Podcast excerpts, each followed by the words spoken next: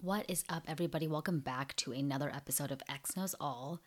I am so excited for this week's episode, seeing as Miley Cyrus just dropped her newest single, Flowers. I thought, what better time than now to discuss the tumultuous relationship of Miley Cyrus and Liam Hemsworth with none other than Miss Emily Rose from the It's Become a Whole Thing podcast. I was featured on her show a couple months ago. We had discussed Nicole Richie the same week that I had dropped my Nicole Richie episode. So if you haven't heard that, go on over to her show and, you know, check me out. I'll link all of her stuff in the show notes, which you'll hear pretty soon. But before we dive into the show, I wanted to just pop in here, give you guys a few updates, you know, make a few comments. And I know a lot of you guys, not a lot of you guys, but some haters go into my, you know, my reviews and they'll be like, we don't want you to talk about your personal life. Okay, then it's fine. Luckily, the episode show notes has timestamps, so if you don't want to hear all my personal musings, even though, you know, that's just, that's half of the fun, is just hearing me gab, then please feel free to go on over to the show note time descriptions and you'll see where exactly you can fast forward to get to the Miley Cyrus and Liam Hemsworth of it all.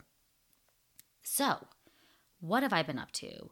I know I released my Malaysia Airlines flight with Shannon from Fluently Forward, and oh my god, I am so, so happy that I had done that specific episode. Not only am I happy that I covered the Malaysia Airlines Flight three seventy, because it's just such a, it's just such a an anomaly as to what the hell happened to that flight, and the fact that it still remains a mystery is crazy to me, but I'm so happy at the same time that I was able to cover that specific episode with Shannon, because she is kind of the she's kind of the conspiracy queen. You know, she has she does such great deep dives on her show, and I thought, who better to join me on the show than Shannon? So thank you, Shannon, for coming on the show. Hopefully there's a few more collabs in the future, but rest assured, this is not the end of my true crime spree on the X Knows All podcast. I hear you guys, and no worries, we'll continue to stick to celebrities, but there are so many true crime stories out there that I am so passionate about. As I said on the Malaysia Airlines flight, I have been into true crime way before it was a thing, way before the podcast, way before everything. Like, I was that girl and twelve years old watching forty-eight hours mystery with my little sister at nine p.m. on Saturday nights. Like, I would die for it. And before streaming services, that was Netflix and Hulu and H B O Max, me and my roommates, after we would come home from parties, we would be drunk as hell, eating all this junk food in my bed, watching episodes of forty-eight hours mystery. And again, this was like back in like two thousand ten. So it's always been a cry, like a true passion of mine, right alongside celebrity pop culture. And I think there's just so many, as I mentioned, there's so many cases that blow my mind. And I think particularly it's the unsolved mysteries that really grab and hook me. And I think those are the most interesting, honestly, to do research on, because there's so many theories online about what could have happened. Is this person alive? Are they dead? Did they escape their life? Did they not? Could they have been killed by a random person? Could they have been killed by someone that they, that they know? There's just so much up in the air, and I think I thrive really in that ambiguity, and that's probably why I like unsolved mysteries so much. So I'm really excited for you guys to hear what's next on the X Knows All podcast as we venture more into stories like these, but keeping the pop culture celebrity of it all intact. So I'm actually recording this a couple days after I recorded the Malaysia flight, the Malaysia Airlines flight with Shannon. I am traveling to Austin, Texas, and by the time this episode drops, I'll have I'll be home by now. But I mentioned in a couple episodes prior, I'm visiting a couple of my friends that moved from San Francisco to Austin. So I'm really excited to see them all again. And I feel like it's such a destination hub for so many like young professionals that once lived in either L A, New York, San Francisco. Everyone's kind of made their way over to Austin, or that's at least what it seems from my friend group. So I'm really excited to go. And I think it's going to be really rainy, but it's been really rainy here in California. So what's the really, what's the difference? So I'll update you guys on how that trip goes. One thing I wanted to touch on in terms of just like personal updates, and I think a lot of you guys can probably resonate with what I'm about to say right now. Do you ever feel that sometimes you get yourself into like a toxic cycle? And I'm going to be very vague because I don't, I don't really want to go into detail about what exactly like it is. But I think, I'm sure many of you guys can relate, whether it's with relationships, with like maybe like I don't know, alcohol, maybe some dabble in drugs. Like, you always kind of, someone always has like their one kind of true north of what they use to cope.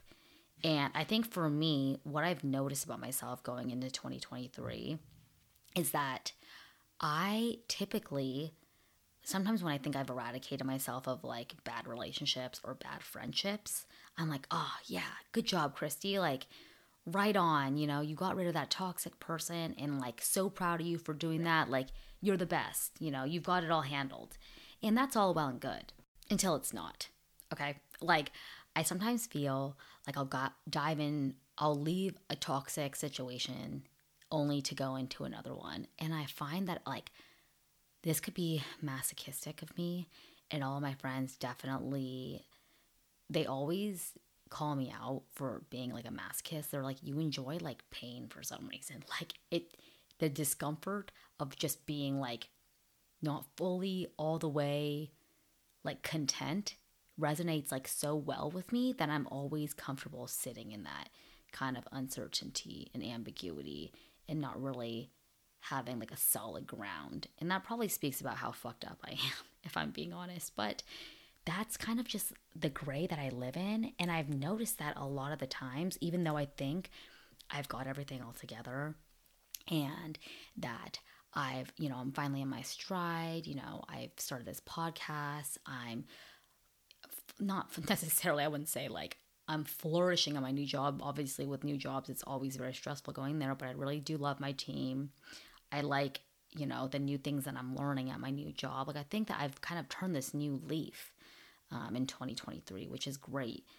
But at the same time, I still feel like there's this part of me that continues to kind of circle back to this toxicity. And it, while it may not be with the same person necessarily, it could be with something else. So like, the way I'll put it is like, I don't suffer with any alcohol or drug addiction, fortunately, but the best way I can describe it is like, let's say you're addicted to like, I'm going to say something like the most egregious thing. Like, let's say you're addicted to cocaine and you're like, okay, I'm going to give up cocaine for good. All right. Clean slate.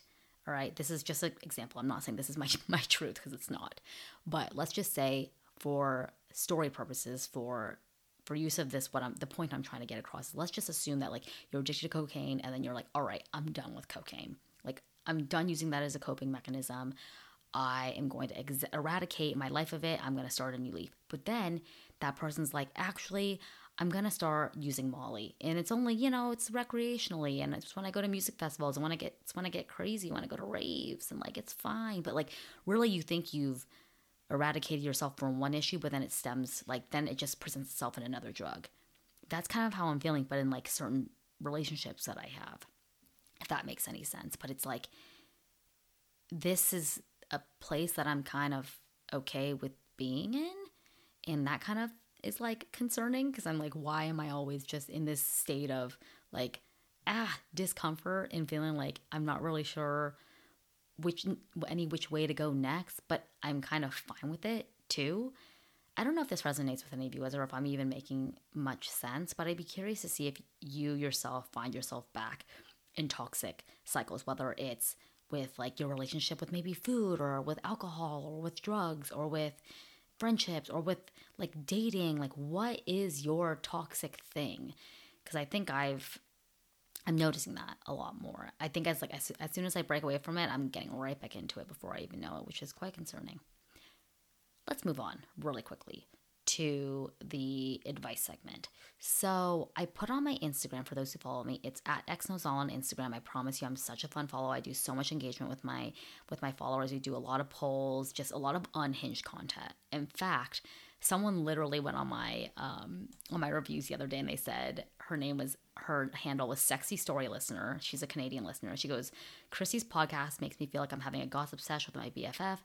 Some personal life intrigue and always interesting pop culture deep dives. Xno's all Instagram stories are also hilariously unhinged." No one could give me a better compliment. To say that I'm, my Instagram stories are hilariously unhinged, that means you see me and we see each other. And that's really all that I can ask for when doing this podcast, is being known for my insane behavior and being seen for it. So needless to say, I, I definitely appreciate that review. So thank you so much. But all that to say, definitely please follow me on Instagram, and you will be graced with my hilarious presence and me talking to no one on the Instagram stories. And if you feel so inclined, please give me a, a five-star review. I would so appreciate that. The reviews are the currency. I do the show for free. In fact, I'm in a net negative margin because of all this equipment and time. I'm like literally out money At the same time, this is a passion project. I'm so happy you guys are here and listening. So if you wouldn't mind just giving it a five stars, following, rating, reviewing, and subscribing, telling a friend, it means more to me than you know, I promise you. I love you guys so much if you do so. In any case, my advice segment. I posted on my story that I'm now having an advice segment of the podcast. And you can send me any advice, any question that you have about what you need advice on, and I'm happy to deliver based on the minimal knowledge that I have, because I'm incredibly unqualified to do so. But I think it's a fun way to interact with you guys and to know that I care about your problems and I hope to to solve them right alongside you. So if you're interested in submitting a question, just go on my Instagram. The link is in the bio. You'll go to my link tree, and there's a Google form that you can fill out that you can put in a question. If you wish to remain anonymous, I will honor that. Also, my link tree is an episode suggestion form. So similarly with the questions and advice segment, you can go over to the Google form that says episode suggestion, and you can submit a celebrity that you'd like me, or a case, maybe a true crime case that you'd like me to cover. And if I do end up covering that case, I'll shout you out on the podcast. With all that, let's get into the advice segment. So a lot of you guys actually reached out for questions uh, since I posted. So I'm going to just cover two of the questions. The first question comes from Sarah Zamora. She asks, what are your best budgeting tips for women in their late twenties and early thirties? Do you consider yourself frugal or spendy, and have you always been that way? All right. I'm going to be on completely on the record here. I it, this is not my strong suit, okay? I'm a very spendy girl. Ask any of my friends, ask any of my family members. I like the nicer things in life, okay? Always have. And it's really funny because my dad growing up was, he's so conscious with money. And he's so good with money. And I'm so freaking envious of that, because I think his mom was a lot like that. But it's funny because my paternal grandfather, on the other hand, so my dad's father, was the complete opposite.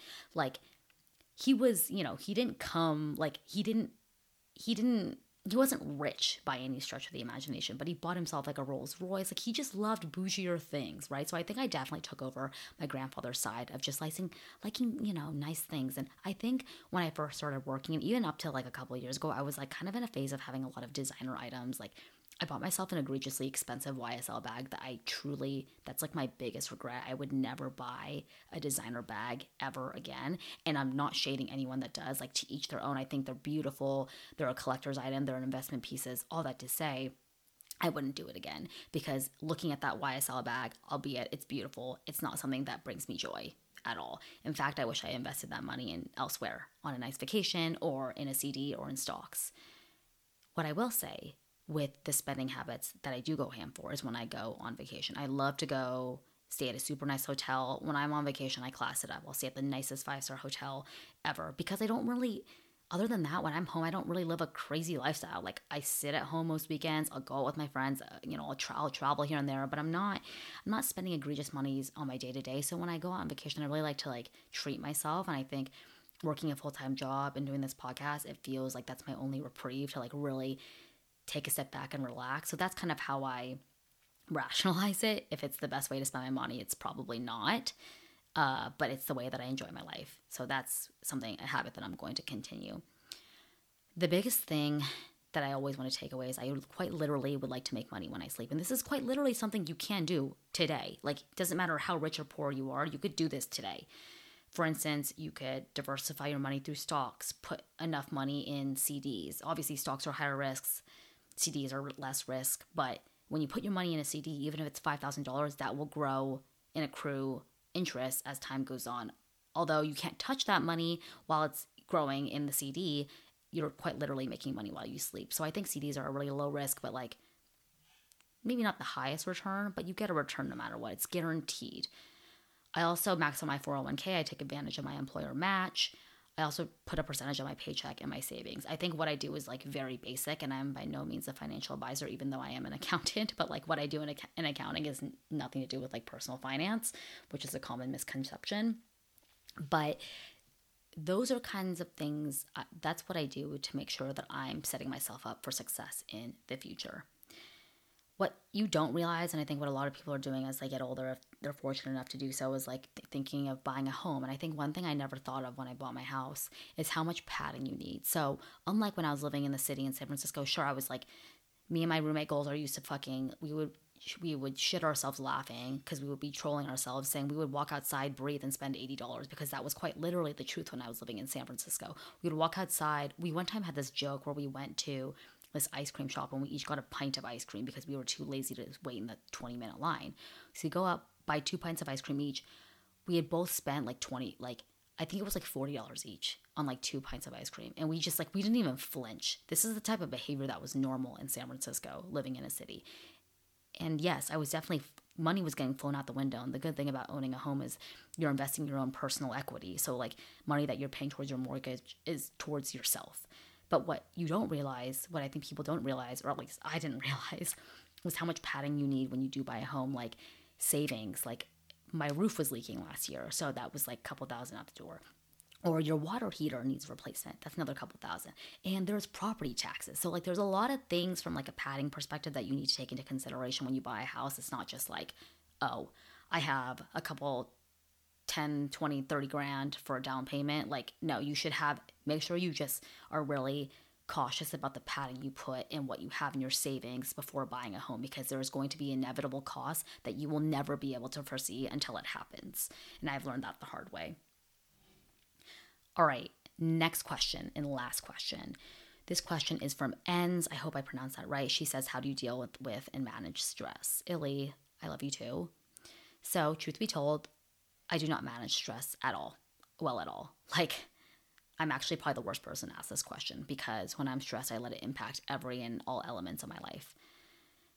The thing that I do, and it may not be the healthiest coping mechanism, is when I'm stressed, I will do a bunch of things to disallow myself from feeling anything, whether it's like cleaning my kitchen, going, you know, cleaning my bathroom, creating content for the podcast, going to Pilates, hopping on my Peloton, running errands. Like I always have to be doing something. Otherwise, my resting brain gets really anxious if I sit still and just veg out. My roommate Golzar used to always say, like, she would, you know, wake up in the morning and I'd be gone. And she's like, how much life did you live? Like, I just need to be on at all times. And I'm not, it's not like a, something I'm proud of. I actually wish I were better at decompressing, because I think my life would be a lot more balanced if I did.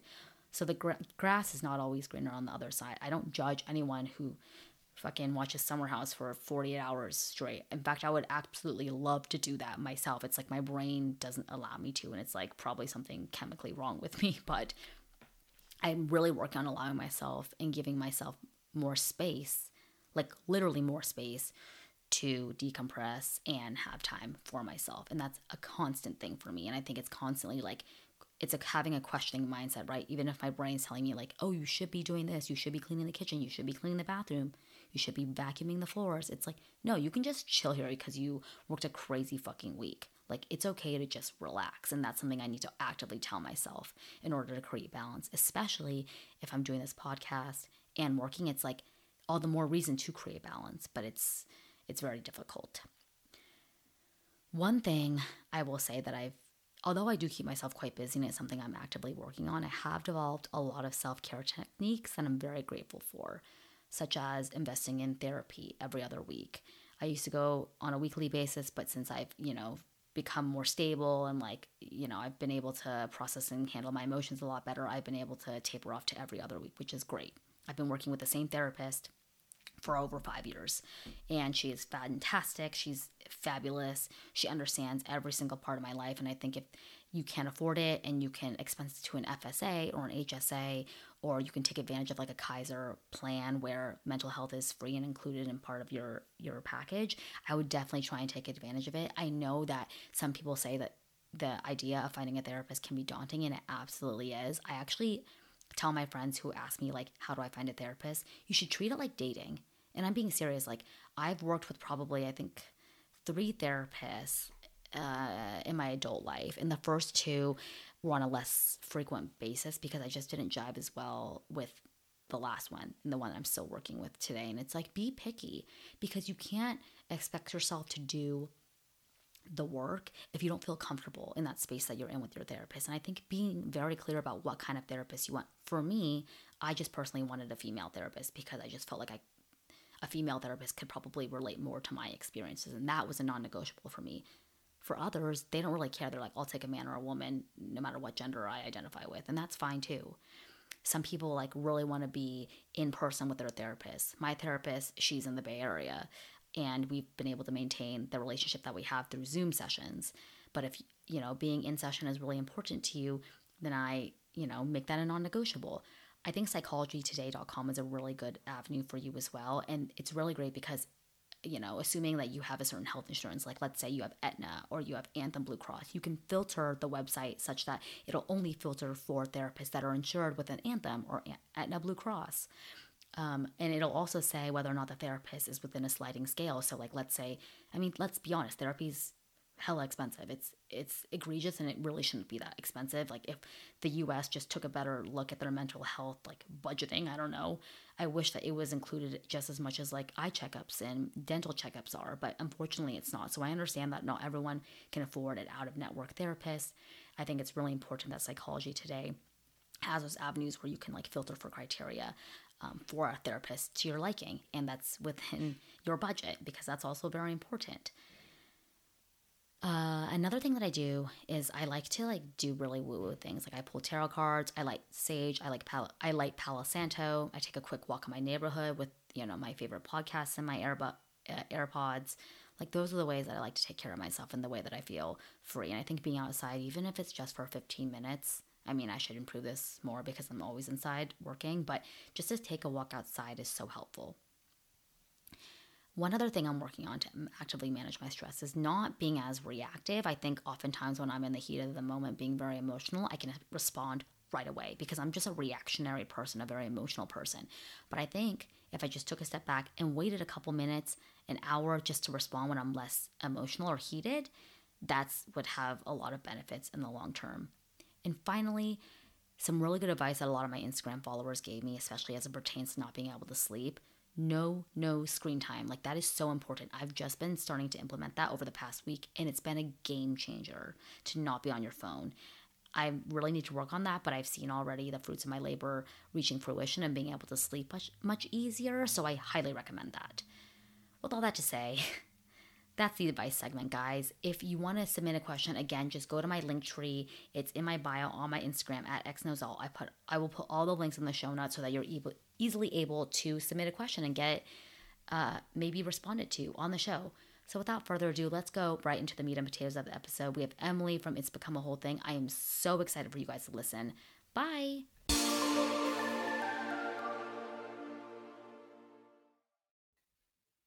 And we are back with a very, very special guest. And I don't use that term lightly. And I'm being serious. This is a very special guest. This is a guest that's near and dear to my heart. One of my friends.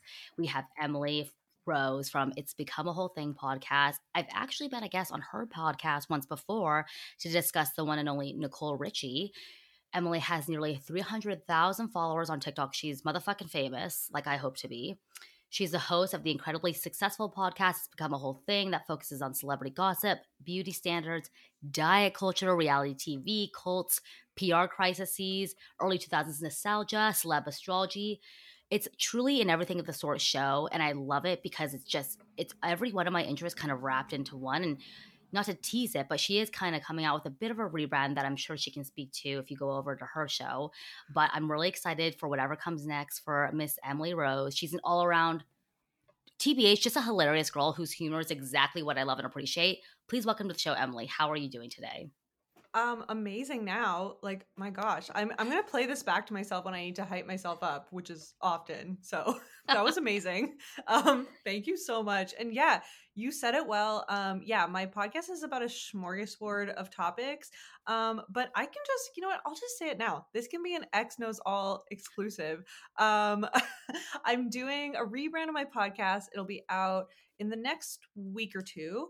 Um, week or two. Okay. Think, that's, yeah, that's fast. Maybe. Uh, yeah, actually, I'm pretty sure I gotta, I gotta like tinker with some dates. I gotta like get to the whole thing laboratories and see when, when my experiment will be ready. No, but I'm going to be, um, I'm going to be switching over to a recap podcast. So I'm going to be watching unhinged early two thousands reality shows, probably some current shows as well. Um, but I'm going to start with Jersey Shore season one. Um, just lightning in a bottle of a show. Yeah. From the, from Chef the beautiful it. time when uh, reality show was untainted by social media and everyone being uh, a little more self-conscious of their image. So I'm very excited for it.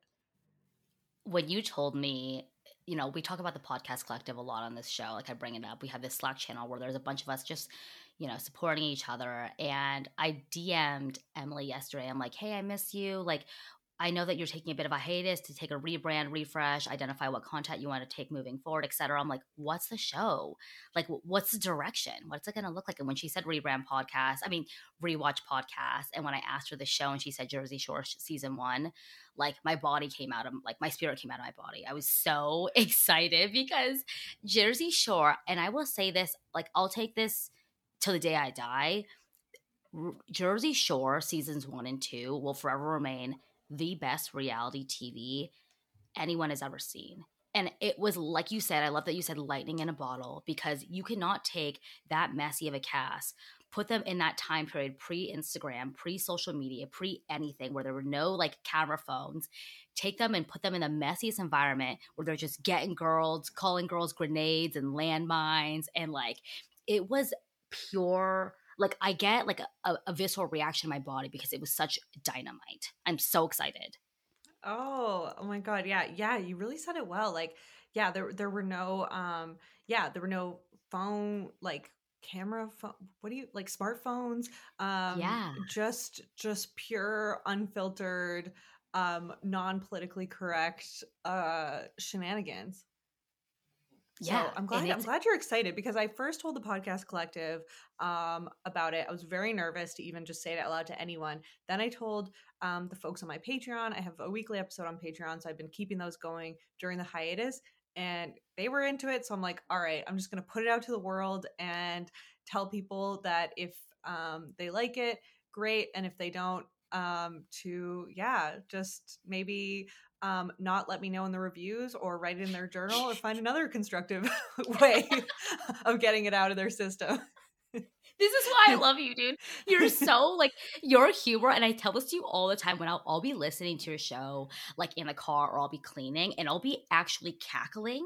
Like, and I'll be by myself, dead by myself in my house, and I'll ping you. I'll be like, I'm listening, and I'll be like in a deep archive episode from like, you know, like early twenty twenty-one. I'm like, Emily, this thing that you said, I'm actually on the floor dying. And you're like, your humor is so motherfucking on point, and it's very specific. Like, I always say, like me and my friends always say, I'm, I know I'm fucking funny, but if you don't think I'm funny, then you're not smart. Like, same goes for you.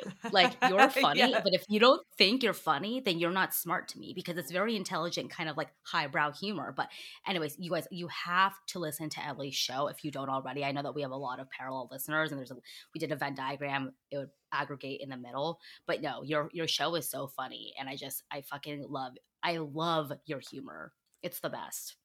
Oh my God. Well, I'm a, I'm a girly who like words of affirmation are like my love language. So I'm just like, I'm just living my best life right now. I was having like a real hot mess of a day, but I'm like, I'm back on track now with your lovely words, Christy. And likewise, no, like, I mean, I mean, we love what, he, we love what each other puts out to the world. And I just, I feel like if I have these peers in my life, um, like you and like the collective, I just, it's like, okay, I know I'm doing something right if if if that's what, who's around me, you know? Yeah, no, a- absolutely. And I know that during the new year, like, sorry, we're just like gushing on each other, but it, it just needs to be said, because I think there's a sorry, lot of things guys. behind the scenes. Sorry, Deal with it. but I, yeah, there's a lot of things that go on behind the scenes that, like, you know, us as content creators, as podcasters, you know, you and Shannon are super big on TikTok, like. It, it takes a lot to put yourself out there and to not only like be the face of whatever it is you're putting out, but also just like consume criticism, but also like really positive reviews at the same time. And it, it takes, sometimes it feels isolating. I can't even imagine if I were a content creator in this pop culture space doing it in a silo on a separate island and not having the relationships that I have with you girls.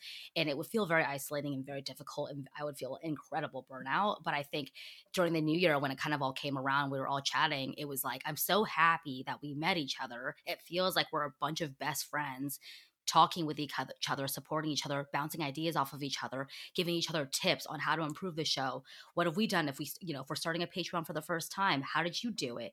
It's such a great community of people. We can like, it's like this LinkedIn crew almost. Like it's peer against peer, mentor versus mentor. It's, it's so beautiful to see. And I think that if anything, like, even though I make zero money from this show, it's like I'm just so grateful for the relationships I've built with all of the content creators like yourself, as well as with my listeners. I'm I'm sure you feel the same way, even though I was burnt out. You were just talking about how burnt out we are. I'm sure you feel the same the same sentiment. Oh, yeah. Yeah. And, and I mean, to be fair, I'd probably be burnt out in whatever I'm doing. I'm just like a tired person. Um, and right now I'm tired with content creation. Um, but I'm like, I'm also just, yeah, that is just also, I think, fundamentally where I'd be with whatever projects, but at least this is something that like feeds my soul. Um, yeah, I love it. Yeah. Yeah. I'm well, so happy to have you here. Let's dive into the meat and potatoes of the episode. Um, now that we spent eight minutes just gabbing with each other and just saying how much we love one another. um, so today, as no surprise, you've seen on the episode title, we're talking about the relationship of Miley Cyrus and Liam Hemsworth. So before we kick off the actual meat and potatoes of like the timeline of their relationship, Emily, what was your relationship with each of them separately and them as a couple? Okay, so um, I would have answered this differently a couple weeks ago, um, but so a few weeks ago I'd put out um, on my Patreon a deep dive just about Miley, um, and because I've been doing like a series on just the girls, and I was, I think I got really swept up in like sort of TikTok discourse, which is very often very black and white, very like they're problematic, ah.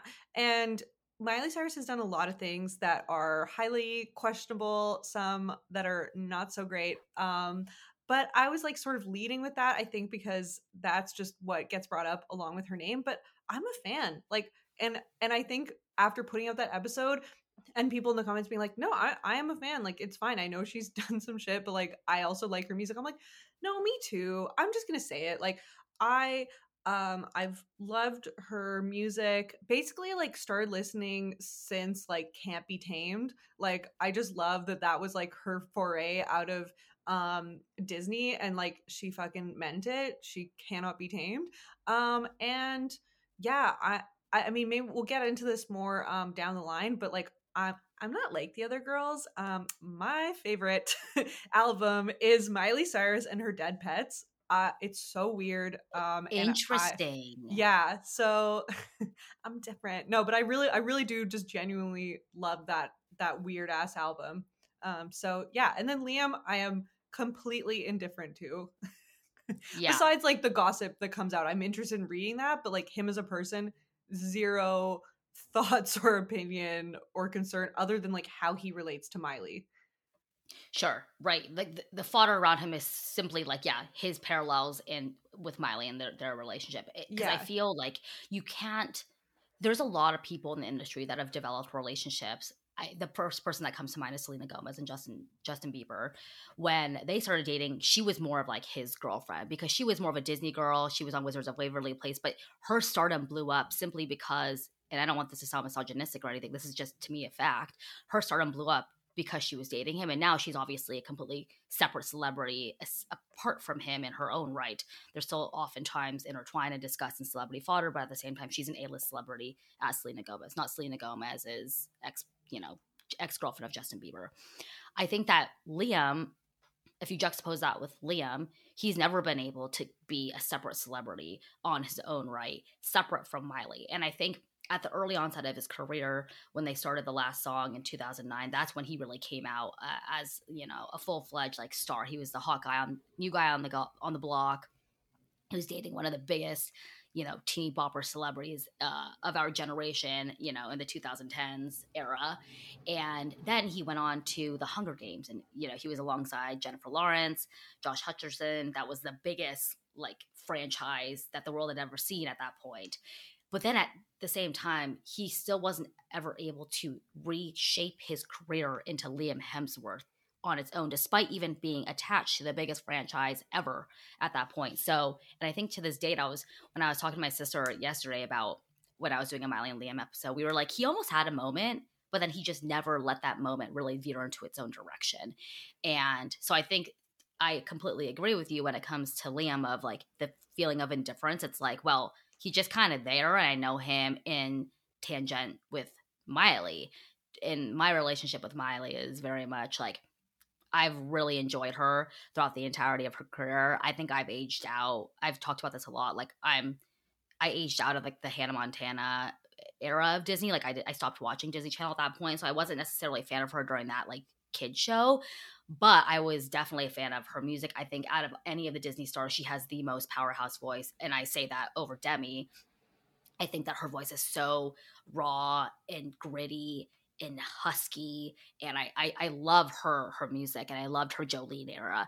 But yeah, I feel the same way. I know it's kind of, kind of going on various different tangents, but yeah, Liam is just kind of there, and I don't really. I think he's hot, but like other than that, don't really have much opinions. Yeah, well, that's where it it just comes down to star power at that point. Like he is obviously an attractive guy. He's been in, you know, big productions, but but he just doesn't have that it factor, and Miley really has that it factor that you, it's just like you can't even. You you can put numbers to it, but in some ways you just can't define it. Yeah. He doesn't – that. Yeah, I think that you hit the nail on the head, the star power, the star quality of it all. He just – it's non-existent for him. And I think Miley, she grew up in the industry. She's been doing this since she was a little kid. Like she just has that sparkle to her that Liam never had. And I think a lot of that was the storyline for their relationship, was that she was a shining star, this girl that, you know, quote unquote can't be tamed. You know, she was this wild child trying to identify who she was, figure out her identity. All the while, Liam's kind of sitting there on the back mirror just waiting for her to be, you know, calmed down and being that wife that he always wanted and having them be able to create the family they've always wanted. When in fact, I think now the narrative is is is changing. So let's kind of dovetail that into like pre-Flowers, because I think a lot of discussion is now being had about what their relationship truly was. Did you buy into that narrative that I kind of just touched on of like she was this wild child that couldn't be tamed? He was just this like chill Australian guy who wanted to start a family, and it was kind of her fault that the relationship crumbled. Oh, no. I mean, I always defer to it's the man's fault, or it's either no one's fault or the man's fault. I'm just like, that's just always going to be my bias. Um, or, but also I, I, I do think too that um, stars don't have the same type of like relationships or relationship rules that we have, like where it's just like two people, like really for like your average folk, it's it just mostly has to do with the dynamics between the two of you. And like sometimes, you know, there can be interference from like family or friends or whatever that can affect the relationship, but overall it's mostly just the two of you. And with stars, it's like there's just like there's teams and like people are away from each other a lot, and it's just a very different thing. So it's not even like I would evaluate it through the regular lens of like, you know, who who did what, or you know, if that makes sense. No, it does. And I listen to the Demois podcast a lot. She always says that she's always shocked by the difference in, like, to your point, the relationship in Hollywood versus like a normal relationship in like you and I's life. It's it's vastly different. And she always says, I forgot like the percentage that she actually gave, but she she essentially said the majority of Hollywood relationships are open.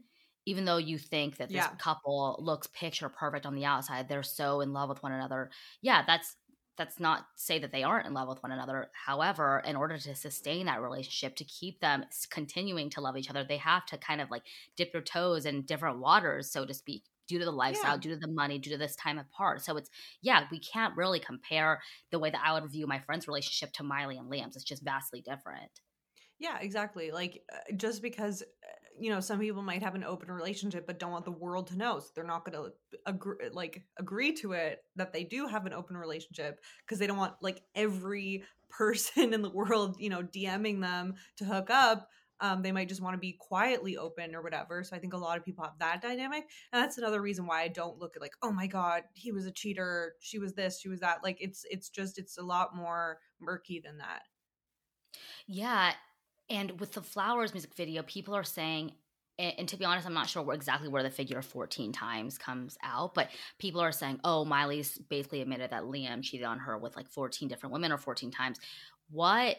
So based on that, do you believe, just based on like your knowledge of Miley, do you think they had, you know, what Dumois says is like a typical Hollywood relationship where it's like open? Or do you think that she thought they were monogamous and like Liam was stepped out on her? I'm not, I guess I'm not too sure, but I, I do, I do think that um, whether they were open or not, I mean, maybe uh, it, it's likely there was like something unconventional, but from how angry she is, it does seem like also there was betrayal. Um, but I was just reading an article, um, and by reading article, I mean watching a TikTok, um, about, um, about, it was like all these, it was all these statistics. Uh, glad, glad you appreciate that one. Um, it, it was about how, it was about when women are more successful than men, um, men are like three times more likely to cheat on them. And it was like, when, um, it was this crazy statistic that was like, when women make more than forty percent of the household income, they're um it's likely to cause resentments among with the male partner. And it's like, if, shut up. If the, yeah, if they're making less than sixty percent of the household income, so conversely, you know, then they're going to be throwing a hissy fit. And so I'm, I just, that's what I feel like is more um at play even than maybe cheating. But I don't, that's just like a hunch, but I don't, I don't know.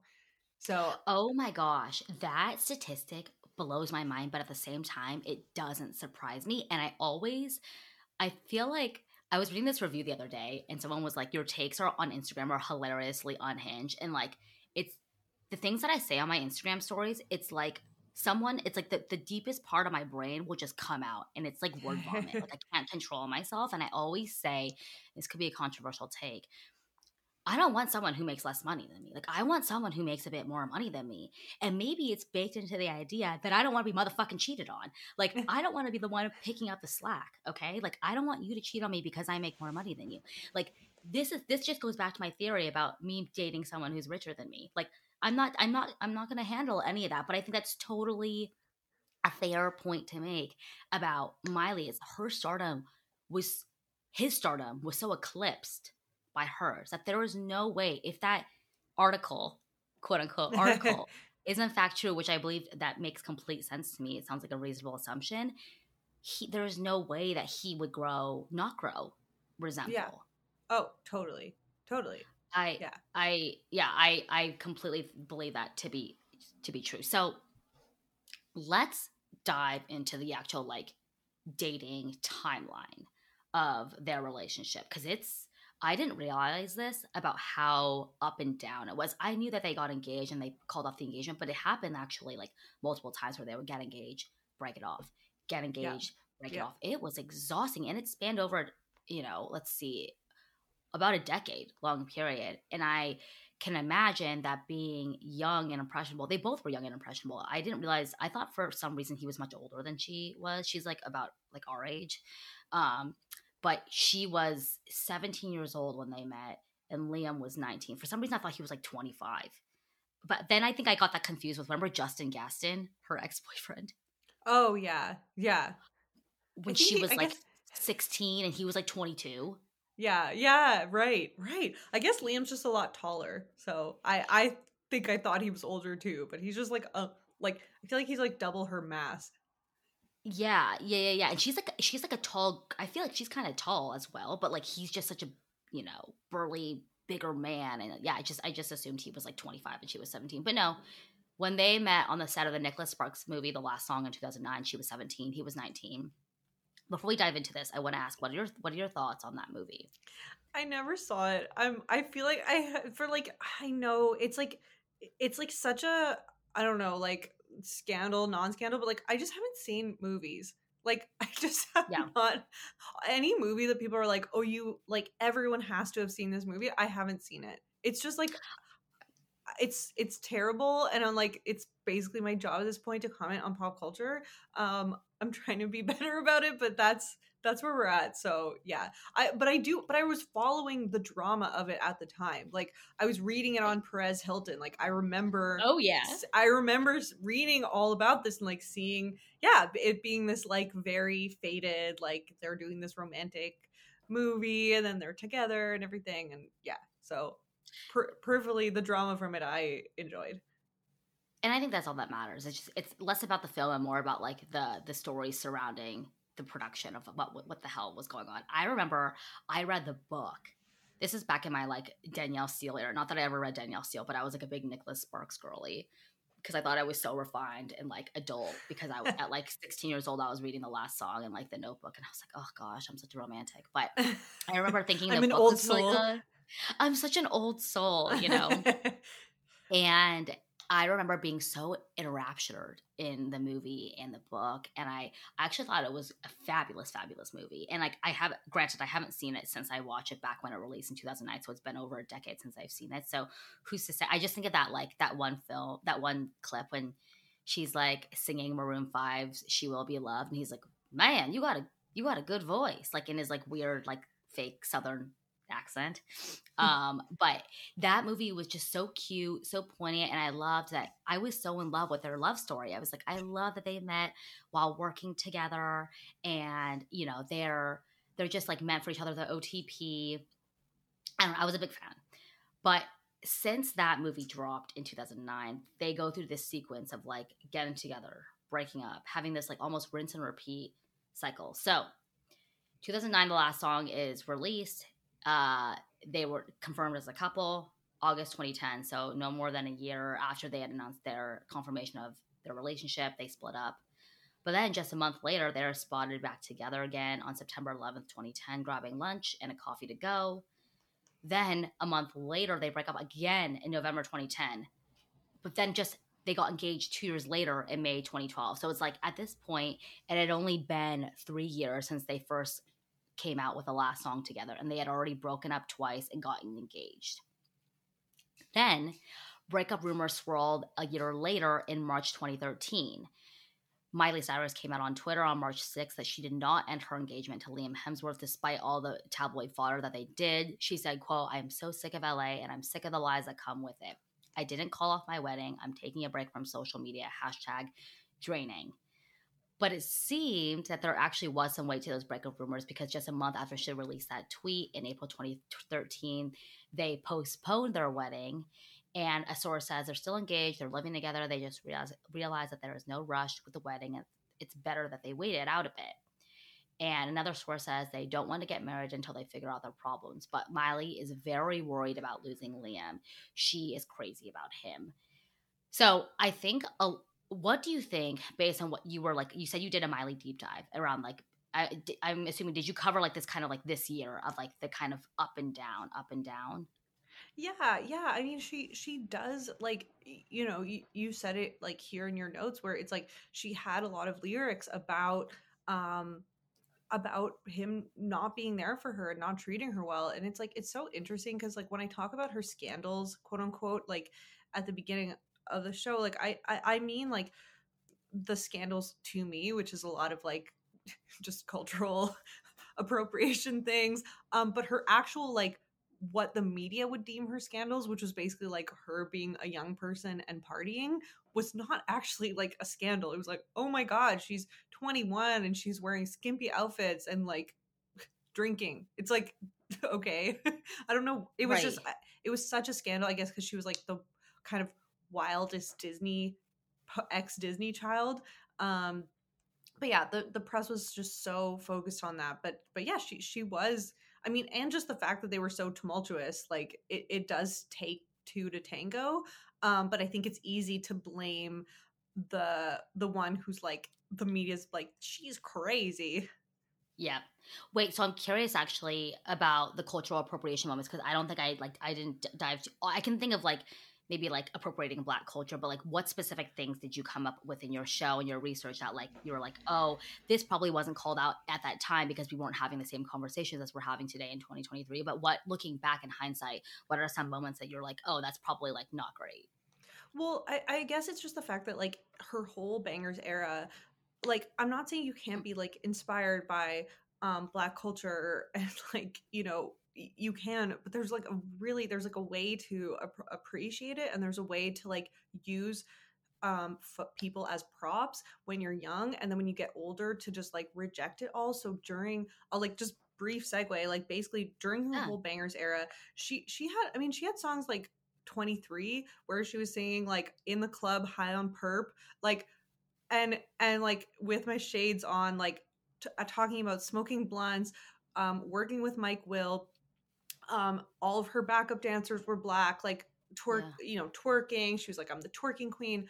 Okay. And then she gets, she turns, you know, mid twenties. And all of a sudden she not only rejects it, like she takes this full departure where she makes this statement in an interview saying, oh, I like, that's so not me. I think that's so wrong. Like, rap is so um, derogatory to women.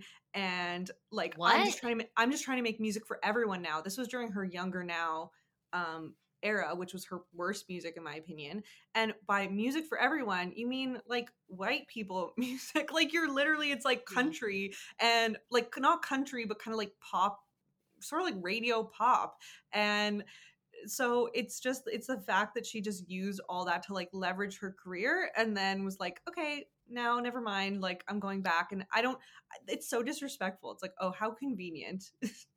Yeah, it, it's almost like she's denouncing what like really created her career, like her boom, and like to be a full-fledged star, because I think Bangers today is recognized as her best album. People still talk about that era in her life being like, that was Miley's peak. And I think the way that Miley's career is kind of spiraled, not not spiraled like in a bad way, I just mean like the way that it's kind of evolved is a better word. The way that Miley's career has evolved has always been through different phases. And I think a lot of artists do this all the time, like Taylor Swift, for instance. You know, nineteen eighty-nine was very pop, you know, uh, then you go into like the folklore Evermore, where it's more woodsy and kind of folksy. And then now yeah. she's in her Midnight's era, which is a bit more eighties kind of inspired. But then you juxtapose that. And for some reason, when Taylor makes these transitions, it makes sense. Like, I don't know how to describe it, but like, I like the way she brands it. Whereas Miley, I never know what the hell she's doing. Yeah, I mean, I'm, I'm like, I'm all for her rebranding too. Like, I love her current rock era. I like all the different like music she's experimented with. But like, I really believe like there's just every genre of music has der- derogatory like elements mm-hmm. that are like derogatory to women, all these problems to it.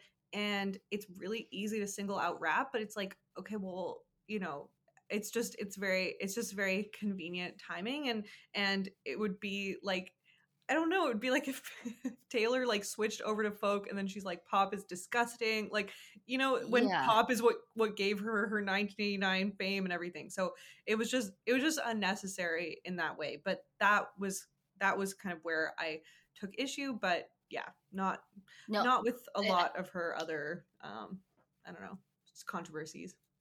Yeah.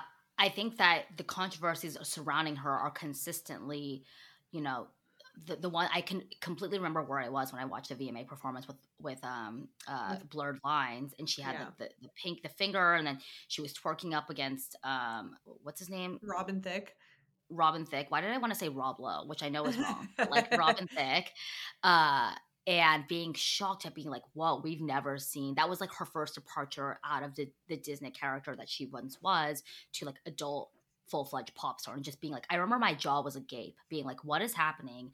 What's going on? But people were leaning into it. But at the same time, it's like, that's what kickstarted your career. And now you're like denouncing it years and years later in your Younger Now era, which to your point, completely flopped. No one gave a shit about that album. I feel like that was like her weirdest kind of like diversion from like, who really is Miley? It was a very weird point in her, in her career. That's really shocking, because I've always kind of, I've always like liked Miley, because I always felt like she was unapologetically like herself. Like all, I always felt as if she kind of just beated by the tune of her own drum, but it's really kind of interesting to see her denouncing like that era in her life that brought her so much fame and recognition to begin with. Yeah. Yeah, um, totally. But yeah, that's just like my, my little aside soapbox rant. No, I, I love it. Like I, we, we, the, the public needs to know.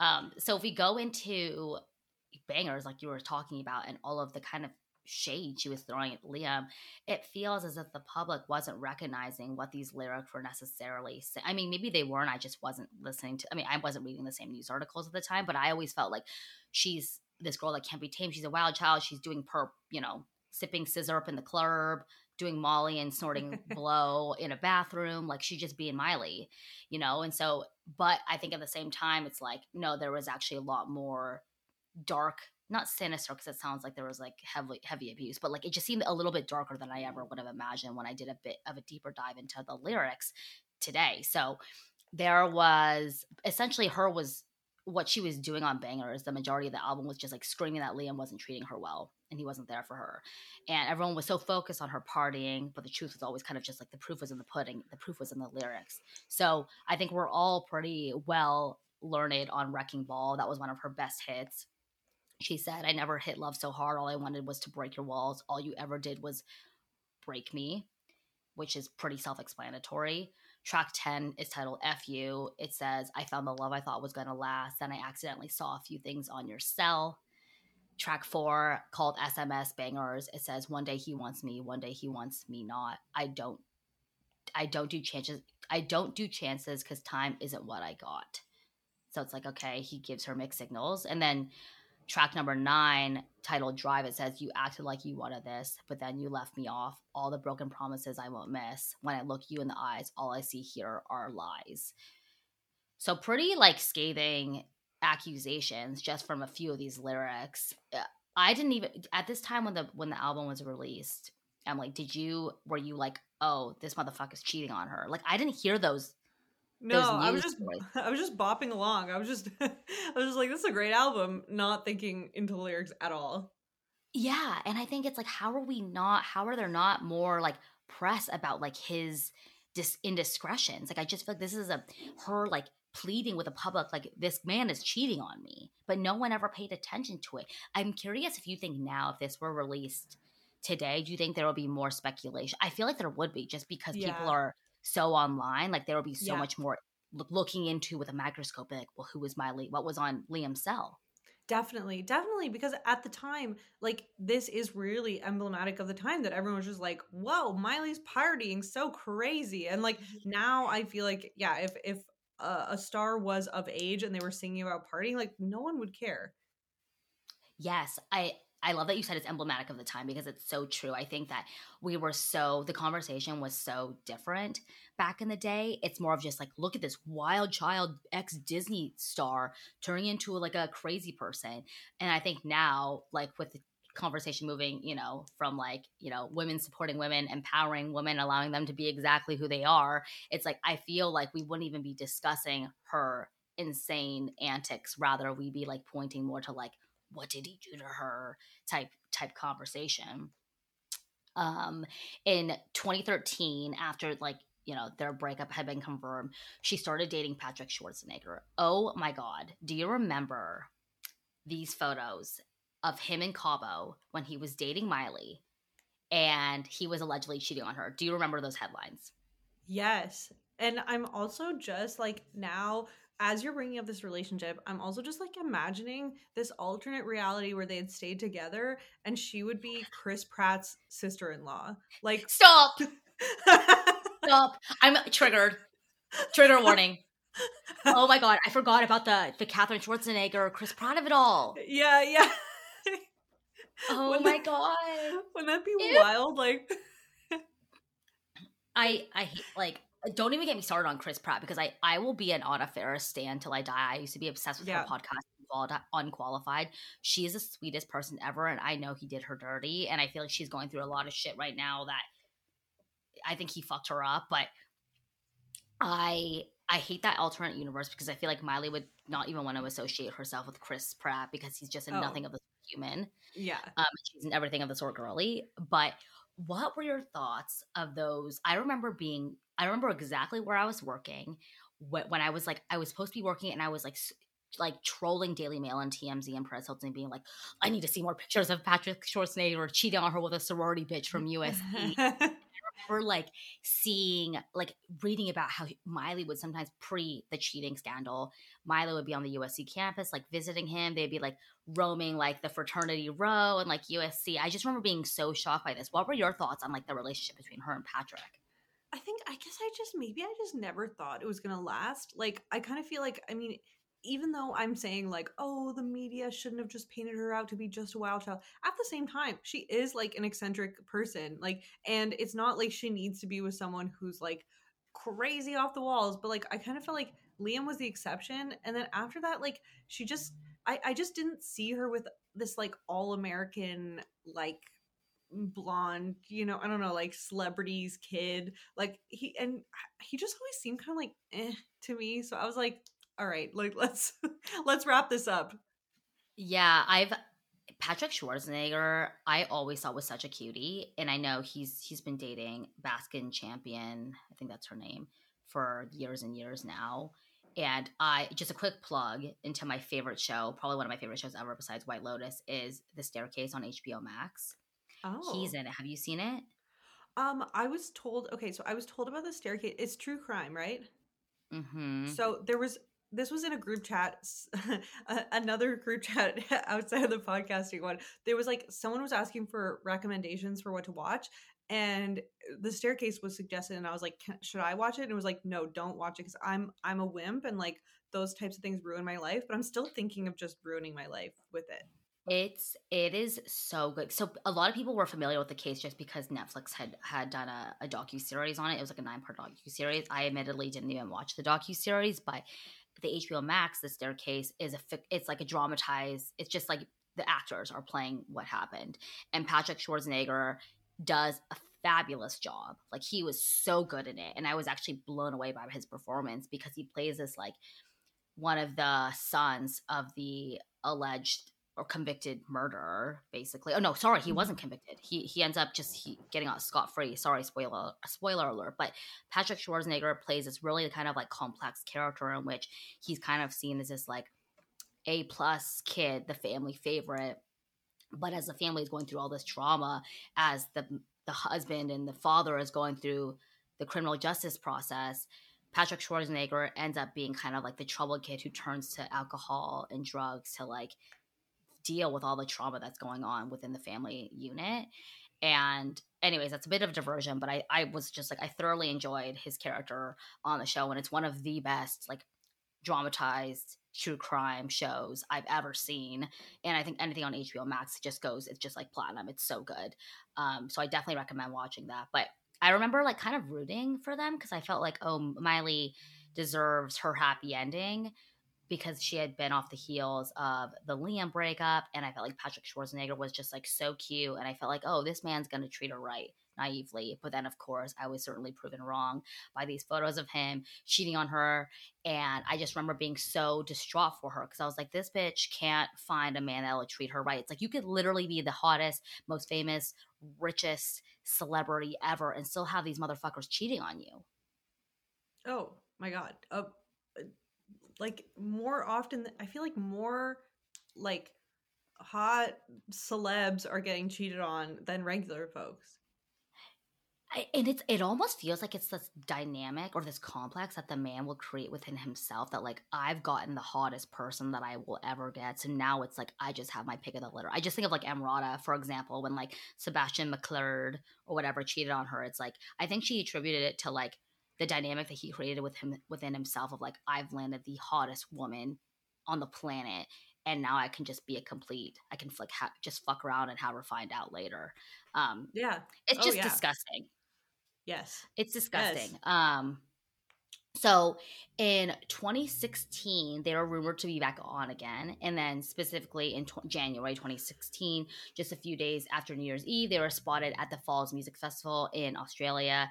By January eighteenth, twenty sixteen, they were officially engaged again, and there was this really uncomfortable photo that Miley posted of her family and Liam during the holidays. And like, I posted it on the outline, and I'll post it on the Instagram I, at Exposol.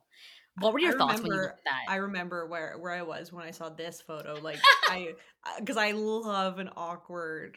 an awkward like group dynamic photo. Like, it's so awkward. Like, everyone is just like smiling, like like gritting through their teeth, like barely smiling. Billy Ray's not smiling at all. Liam is doing this like half like, oh, well, I'm here.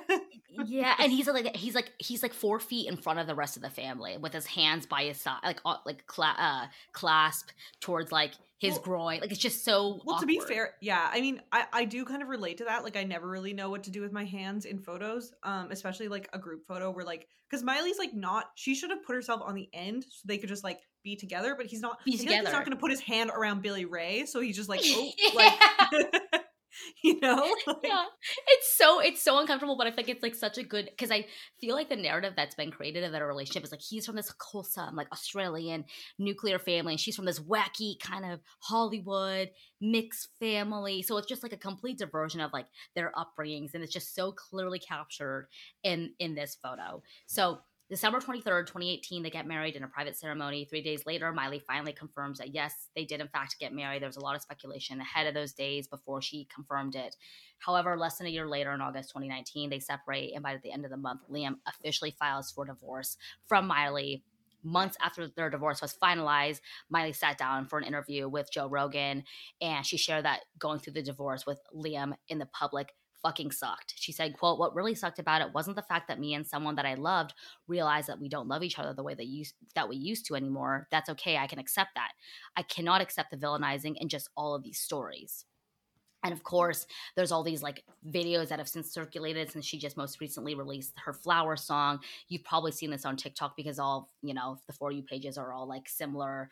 But there's this video that's been circulating of them on the red carpet where she, it's kind of gone viral, where she's like pretend to like licking him on the red carpet, yeah. and he mouths, "Behave yourself. Why don't you behave yourself just once?" Have you seen that? And what are your thoughts? Yeah, yeah, I have. Yeah, yeah. I mean, that that seems to be like the dynamic. Like he was just a wet blanket, um, and was just, just like often embarrassed of her. And it's like, you know, you're with Miley Cyrus. Like, what do you think? What do you think she's gonna do? It's like the classic. Like, did he think he could like change her? And it's like the whole reason why they got married in the first place. I, I feel like it was just pure trauma bonding um, from yes. the trauma of like their house burning down. It was like it was just this like such a just. I mean, I know that um, when people like lo- you know are have a house fire and lose all their things, I know it's one of like the most, you know, traumatic life events that could happen, but also the fact yeah. that they had all those animals, like all the animals were okay, but just like worrying about all of their like yeah. animal children, you know, like it just they were they mm-hmm. like made the decision to get married, I feel like, in light of that. And yeah, it wasn't well thought out. Yeah.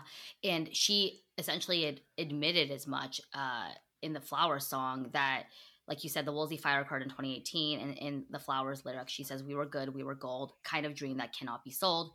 We were right till we weren't, built a home and watched it burn." And she has admitted that the fire that burned their house down was a catalyst that ended up pushing them together to finally, like, basically tie the knot. And she said, quote, "When you experience what we experienced together with someone, it is like glue. You're the only two people in the world who can understand," she said in a February twenty nineteen interview with Elle, just months after the pair tied the knot in their intimate ceremony. She said, "I would say that losing the house changed us much more than getting married changed us." So it's like, I think they were probably, like you said, they were trauma bonded by that experience, that they're like, what's the next step that would just basically like confirm what we've gone through? And it was the marriage. But I think there was so much going on ahead of that fire where mm-hmm. had that fire not occurred, they would have never gone that gone yeah. that step. Yeah, like I think it seems like they left the fire and they're like, okay, you and me against the world, and like, you know, got married, and then like yeah, yeah. or maybe thought like, okay, now it's it's all different now. And the fact that they got divorced less than a year later shows that it was not different.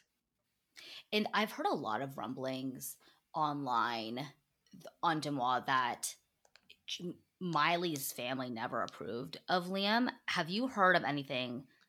I guess two questions. Have you ever heard that rumor? And two, uh, do you hold that? Do you believe there's any way to that, even if you haven't heard that rumor before?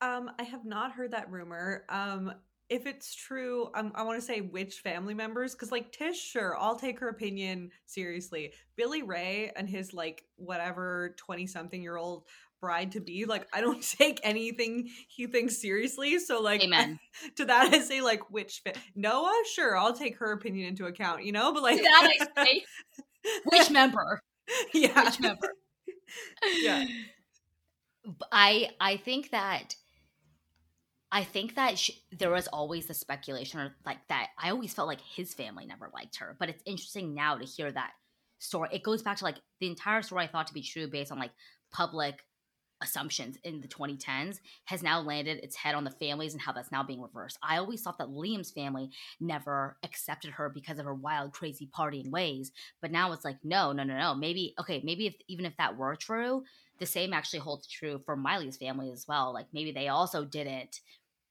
th- believe Miley and Liam to be like O T P, but they just supported her happiness, and that resulted in them getting married. I just thought that was a really interesting tidbit that I like literally just heard on Demois like last week, that something was happening in that family where they never, I mean, if anything shows it, it's that Christmas photo. Like it was oh, just yeah. so awkward. so awkward. It's so awkward.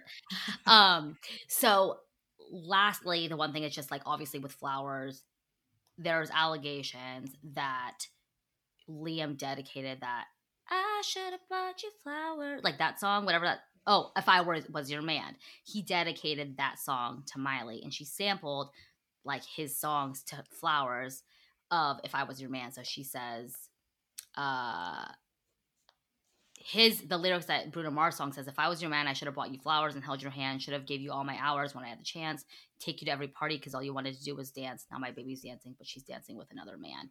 But now like her entire Flower songs is just in direct response to all of these like points in, in Bruno Mars songs. And there's a lot of unconfirmed fan theories floating around the Twitter sphere claiming that like he dedicated that track to her after they had initially broken up in in twenty thirteen. So now I guess it's kind of coming full circle with their relationship with this song Flowers, that all the rumors were true. He was fucking around and finding out. What did you feel when Flowers, and I, I guess like when you released your Patreon episode about Miley, was it in response to like Flowers coming out, or like what was the kind of context? Um, actually, no, it was, um, before Flowers had come out. Um, I love the song Flowers. Um, I know this is not really related to the question, um, but I viscerally cannot stand Bruno Mars's music. Like, I just... Me like, too! I cannot it, stand him! It's like the... Oh, thank, thank God. Like, he's just, it's just like the ultimate, like, corporate, it's like meant to be yes! like a movie soundtrack, like elevator yes! music, and it's like whatever. Oh, you know what, he's a very wealthy man because of it, good for him, but I cannot stand it. It's like Justin Timberlake-y, like, you know, like that Justin Timberlake song Dance Dance Dance, like, or whatever. It's like that, yeah, yeah. All dun, dun, like dun, dun, dun, dun, dun, yeah, yeah, yeah, and, yeah, yeah, like I don't know, it's all in that same category, and I just ugh. Like, so um yeah, that just shows you Liam's qual- uh, character, that he would dedicate that song to her. Also, like, I'm just, I'm, like, triggered by it because I'm just, like, him being like, oh, I should have been better for you. Like, I, I am so personally triggered by that. Like, I've heard that before in relationships where it's like, oh, I should have, I should have been better. I should have treated. It's like, well, fucking... well, you didn't, like, you know, I'm not, I'm not here to just like improve men's lives. Um, so yeah, yeah overall, um, another, um, point in the, like, Liam is probably trash, um, you know, jar. Uh, but I love, like, I love the new direction that Miley's going with her music. Like, I think Plastic Hearts was underrated. I thought it was great. Like, just her mm-hmm. best, like, vocal, like, her vocals just really shine with that genre of music. And with Flowers, I'm just so glad that she's continuing, like, in that direction. Yeah. Oh my God. I'm actually still hung up on the fact that you called Bruno Mars's songs corporate, that I couldn't describe a better way. Like, I'm pretty sure before multiple all hands meetings at multiple tech companies I've worked at, they play the, the Justin Timberlake, like, Bruno Mars before, like, the music will start. I mean, before, you know, before like the C E O comes on, like yeah. that is such a specific like way to describe it. I cannot like even wrap my head around that comparison because it's so spot on. And I love that you said that. Just shows you the type of man Liam is. It's like, no, he's not dedicating like some beautiful Maggie Rogers song to her. No, it's like the most corporate blueprint, no. yeah. disgusting. If I was your man. And first of all, that's not even grammatically correct. It's if I were your man. Like, yeah, shut yeah. up, Mars. I can't, I can't. I can't even stand him. Like, it, he triggers me uh, beyond Uh, no belief. So yeah, I think that's just more of a testament to who Liam is, and I'm so happy to see Miley and her her like women empowerment era. And like, she looked so, I watched that Flowers music video, I'm not even exaggerating, I think five times in a row, like on repeat, because it was so, I was like, I'm just so proud of her for the direction she's taken, and she looks so amazing, her body looks incredible, she's, her vocals are so strong, like I said, so musky, so like kind of dirty and raw. Like, I love this direction that she's that she's taken. So as we wrap, wrap up, Emily, what are your final thoughts on, like, just Miley? Like, what do you wish, I guess, what do you hope to see for Miley over the next year, over twenty twenty-three? Um, I just want, like, more of the direction she's going in current. Like, I guess I want to see more of what's currently happening. Like, I'm just, I'm down for it. Like, I feel like she, this is just like true, um, you know, like, she's Dolly Parton's like god, goddaughter. And I feel daughter, like that's yeah. never, yeah. And I feel like that's never shined more than like in her rock era, even though um, Dolly's more country, but I don't know. It's just like, she's just, she's never shone, sh- shone, shined. Shined, shone. Shown uh yeah yeah yeah um shined it better than like just in this current genre, and so I love it. And also, like, I don't know. It seems like she just wants to just put on great performances and focus on herself. Like the fact that she did this New Year's Eve party and put like everything into it and brought out like Fletcher, Dolly Parton, like all these stars. I'm like, oh, okay, you're giving this like one hundred ten percent. I'm like, I'm here for it. Yeah, she. I think at her core, she was meant to be a star. Like, I, I really do believe that. I think that it would be such a shame to let those vocals go to waste. And she has that star quality, like you mentioned at the top of the episode. She has this kind of dynamic, sparkly, shining personality. I'm so excited for her to to leverage this. I feel like over the past couple of albums that she's released, they just haven't gotten the attention and like the spark that I think that they deserved. And I really hope that with Flowers, I think this was such a good single to start off with, because I think people are people are bought in now. I think this really hooked people into like what she's what's coming up next for her, unlike other albums have done over the past like decade. So I'm excited to see her shine.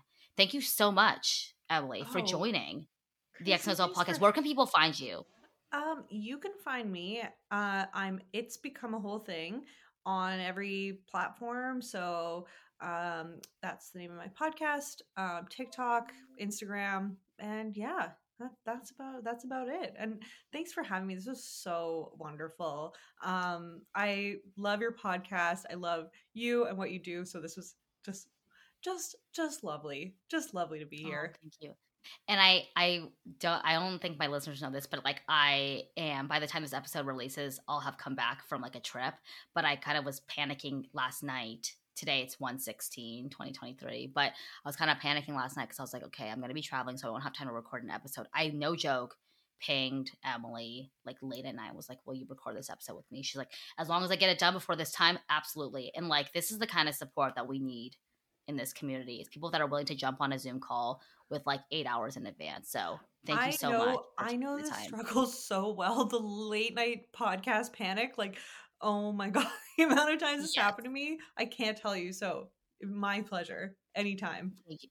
Thank you so much. We'll have to have you on again. And definitely, you guys, check out all of her, like, the archived episodes. I know that she's, you know, Emily's taking a rebrand. It's a refresh, brand new show, same humor, same incredible incredible incredible host, but definitely check out her episodes. I I love I'm gonna plug a few of my favorites. Oh, I love your wellness the wellness retreat podcast oh, that you just did. Six almonds yes just six almonds I loved your you did a Real Housewives recap on real like I think it was Real Housewives of Beverly Hills. Yes. That one was incredible. You've done so many, you guys. You guys need to check it out, but start with the wellness retreat one. And then also, if you're interested, if you're a robe girly like I am, find the Real Housewives episode. And I'll just link it in the show notes, my favorite ones. You're amazing. Thank you so much, Christy. Of course. Well, thanks everyone for listening. And you know where to find me, at X N O Z L on Instagram. Rate, review, and subscribe the show. And if you leave anything less than a five stars, as Emily said, just write it in your journal. Maybe okay. It'll come to me through a carrier pigeon, but don't write it on the podcast, please. Well, thanks, guys. Have a good week. Bye. Bye.